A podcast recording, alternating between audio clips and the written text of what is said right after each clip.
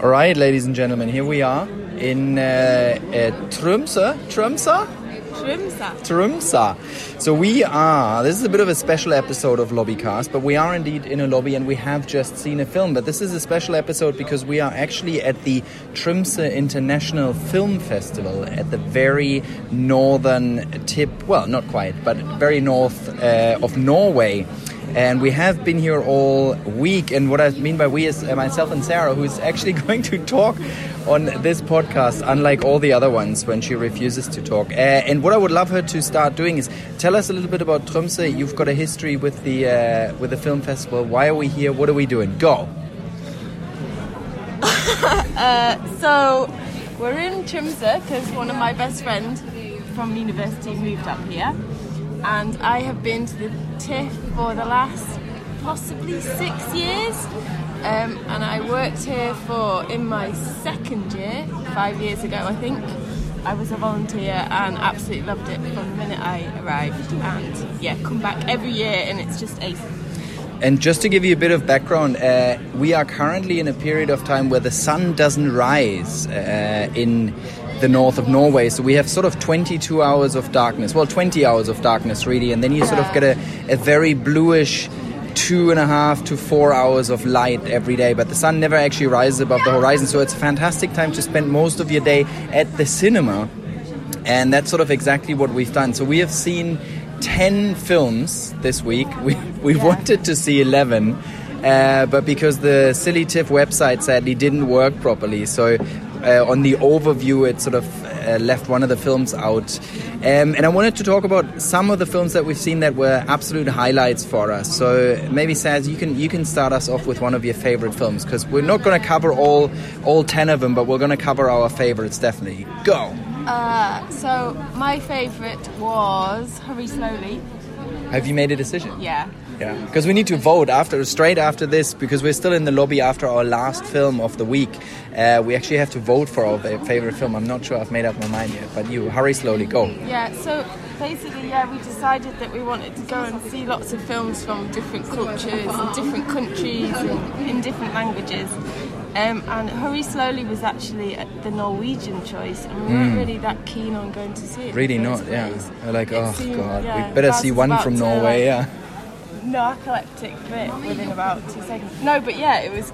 I absolutely loved it. It lasted about an hour and eight minutes. Yeah. And uh, it was just set in beautiful Norway and. Yeah, the- further south than we are, right? yeah, Yeah. so we're in just within the Arctic Circle. Yeah, we saw Northern Lights the other day, by the way, which is very exciting for me.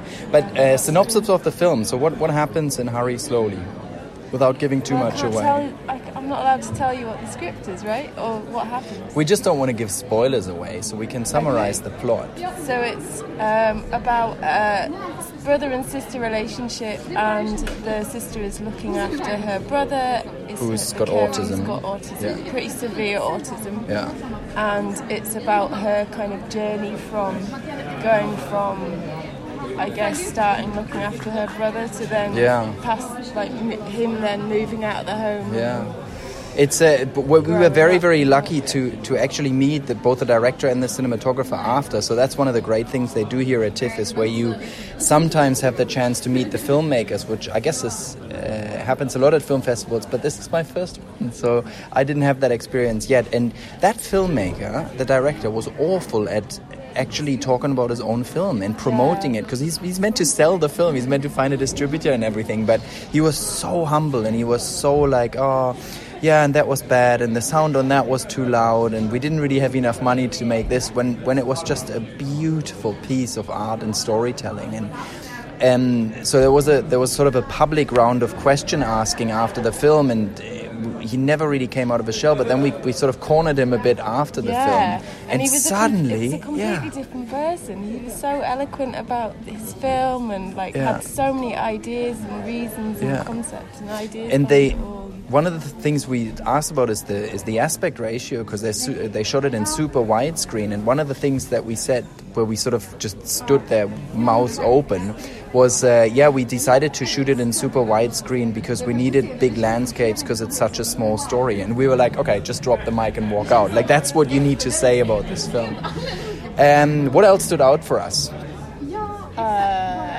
I really like Love and Shuk- Shukla. Love and Shukla, yeah. Shukla. Yeah. That was the Indian film we went to see. Yeah, I thought that was in- really interesting. A real insight into the culture of India and um, Yeah, it's like about arranged marriages. That's right. Yeah, so it's basically about a young man who, without really seeming to have any relationship experience or having had any girlfriends or whatever, has a has a, a marriage arranged for him to a uh, to a young lady, and she moves into the his house with his parents and his sister, and it's Yeah. a tiny, tiny, tiny space, and obviously uh, a lot of problems arise from that in, in terms of intimacy between them but also just having a conversation you know they they they end up sort of renting a hotel room just because they actually just want to spend some time chatting to one another uh, without anything more sinister than that um, and that was that was a real insight I think it was beautifully shot uh, the, the colors were quite remarkable. I thought the, the some of the violence around the job. He's a, um, a tuk tuk driver, uh, but also like yeah, you know, without giving anything away, the the rest of the story unfolds quite beautifully. I thought. Uh, in that one, what else? What else stood out for us? I mean, probably my favorite. I can talk about if you want me to. What's that one? The- you decided your favourite? I don't know. I still I have to make up one. One of my absolute favorites was uh, too. What is it? Too late to die young. We can never Yeah. get the title of this film right. It's an Argentinian film. Did I get that right? Yeah, Yeah, Too Argentinian Late to film. Young, Too yeah. late to die young, and it's basically like all my favorite films. It is a uh, coming of age story. It's a young female protagonist. Um, and she, well, it's actually it's more than one, isn't it? It's really it's two young women. So it's the, the teenage girl, and then but also younger Clara, I think, the younger girl with her dog. Yeah. Uh, and it and it takes place uh, outside uh, Santiago. In ah, so it can't be Argentina, then it's Chile, isn't it? Santiago. Oh God, I don't know. My geography is awful. But anyway, it takes place in uh, Santiago, um, and it's at a time just after the dictatorship. What's the what's the guy's Uh, name? Augustine Pinochet. Yeah, Pinochet. Just just after he got sort of got taken down and uh, democracy really starts in uh, it must be Chile then, um, Yeah, it was. and it, it happens in, in a little settlement sort of of pioneers, doesn't it? Outside the the city, and uh, they sort of form a little community. But it's really about.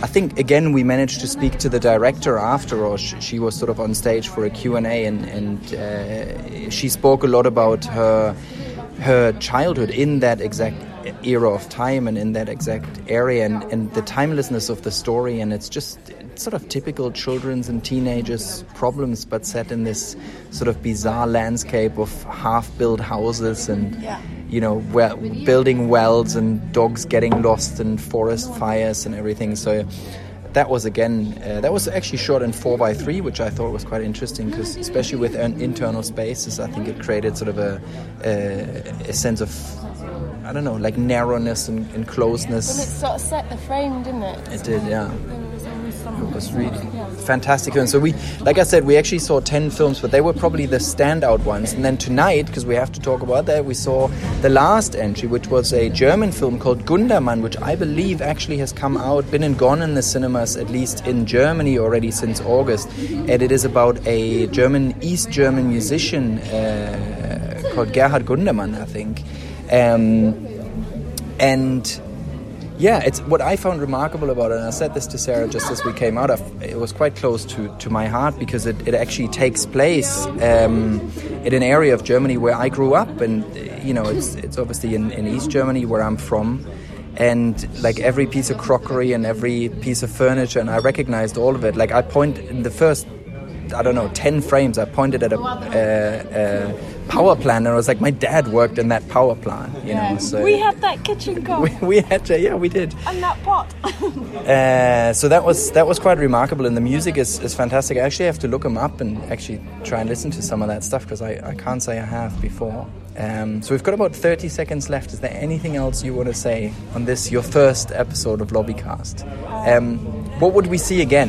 I think I would absolutely see Too Late to Die, Die Young. I would I absolutely see Hurry Slowly again Those two. Hurry yeah, slowly. I think they were they were the standout. If you if you can somehow seek them out, they have IMDb entries, um, but it's probably going to be tricky otherwise to see them. Anyway, this was the first lobby cast of hopefully many with Sarah.